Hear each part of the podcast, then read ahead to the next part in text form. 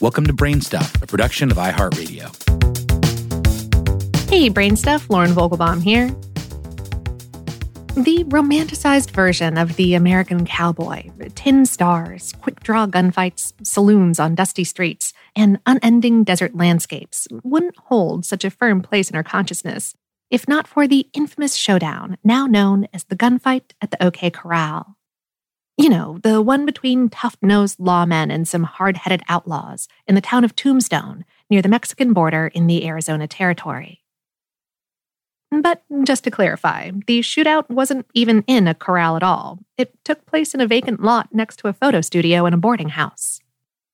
Second point of clarification nobody ever called the standoff the gunfight at the OK Corral until Hollywood sunk its claws into the story with 1957's Burt Lancaster Kirk Douglas blockbuster titled Gunfight at the OK Corral. Which you have to admit does sound way cooler than Gunfight in a Vacant Lot. But, in true Wild West movie fashion, the cast of the real life fight is easily broken into two groups.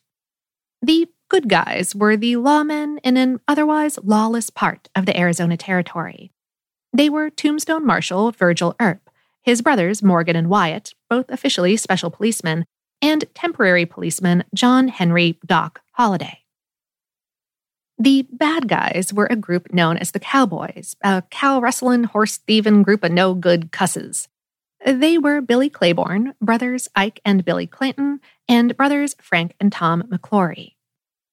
And these two groups hated each other. Long story short, between 1879 and 1880, Tombstone's population exploded with prospectors searching for silver ore, and the town needed law enforcement. Town leaders wanted men like Virgil and Wyatt Earp because they had solid reputations as gunfighters and lawmen. But the Clanton and McLaury families, who were prominent ranchers, formed their own coalition known as the Cowboys. The Cowboys didn't recognize Virgil Earp as marshal or his legal authority, and the Cowboys despised the fact that Earp and his lawmen often used possibly extra legal methods to enforce the law. In late 1881, it was against the law to carry weapons within the Tombstone town limits.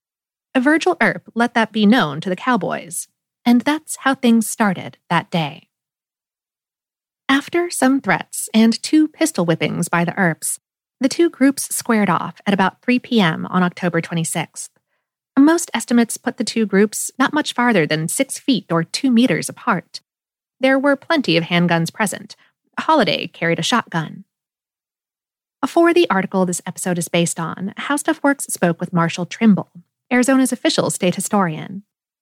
He said, when the Cowboys came into town and Billy Clanton saw his brother Ike had been hit, and Frank saw his brother Tom had been cocked, they were spoiling for a fight then. They made open threats that they were going to kill the Earps.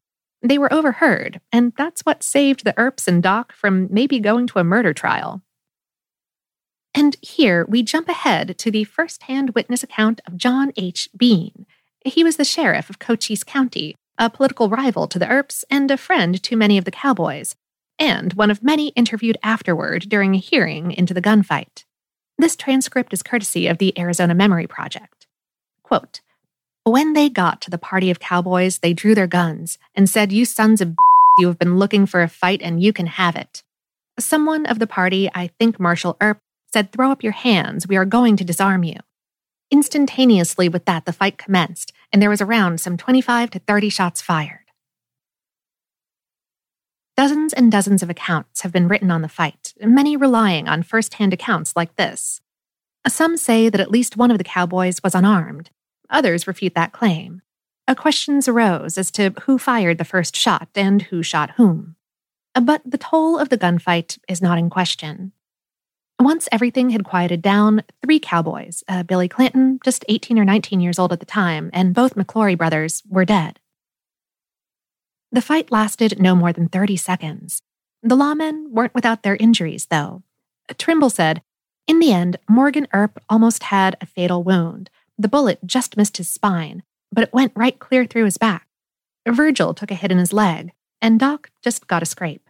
Wyatt came through without a scratch, just like he does in the movies. Four days after the fight, Ike Clanton, who had fled once bullets started flying, accused the Earps and Holliday of murder, and Tombstone Justice of the Peace Wells Spicer held a hearing into the throwdown. Behan backed the Cowboys, but others supported the Earps and Holliday. The verdict may have hinged on the testimony of one Addie Borland, a local dressmaker, who contradicted the Cowboys' claim that they had their hands up and should not have been fired upon. Spicer eventually found that the Earps and Holliday were well within their rights and declared that no trial was necessary. Ike Clanton, bent on revenging the death of his brother and the other cowboys, is generally thought to be behind the assassination attempt on Virgil Earp in December of that year, and the murder of Morgan Earp, who was gunned down in a Tombstone billiard club in early 1882. After Morgan's killing, Wyatt Earp tracked down some of the Clanton's cohorts, killing a couple. Clanton was killed by a detective in Springerville, Arizona territory in 1887 while resisting arrest. Wyatt was the last of the OK Corral survivors. He died in Los Angeles in 1929 at age 80. The gunfight gained near mythic status in 1931 after Stuart Lake, a former press agent for President Theodore Roosevelt and a Hollywood writer, interviewed Wyatt and published a loose biography titled Wyatt Earp, Frontier Marshal. Then came the movie, and a TV series on Wyatt Earp's life and times ran from 1955 to 1961. Among the actors who have portrayed Wyatt are Henry Fonda in My Darling Clementine from 1946, a Burt Lancaster in the 1957 movie, James Garner in Hour of the Gun in 1967, uh, Kurt Russell in Tombstone in 1993, Kevin Costner in Wyatt Earp in 1994, and Val Kilmer in Wyatt Earp's Revenge in 2012. Trimble said, I think it's the psychology that people like to believe that a good guy can't be that good, and Wyatt wasn't. Wyatt had a little shady past. All of them did. I tell people these were sporting men. They ran around with prostitutes, gambled, hung out with an unsavory lot. But Wyatt came from a good family. Wyatt was a whole lot better than the others. He was just a product of his time. Tourists now stream into Tombstone to see reenactments. And beyond Tombstone, that face to face showdown between a lawless bunch of cowboys and a hardened bunch of lawmen has given Arizona and the entire West a huge part of its identity. Larger even than that, for many visitors, the gunfight is a snapshot of America. Trimble said, Gunfighters are America's rendition of King Arthur's Knights of the Round Table. People are fascinated by them because they had a code of their own.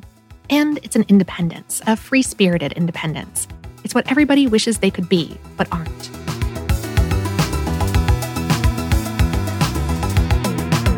Today's episode is based on the article The OK Corral, The Gunfight of All Gunfights on HowStuffWorks.com, written by John Donovan. Brainstuff is a production of iHeartRadio in partnership with HowStuffWorks.com and is produced by Tyler Klang. For more podcasts from iHeartRadio, visit the iHeartRadio app, Apple Podcasts, or wherever you listen to your favorite shows.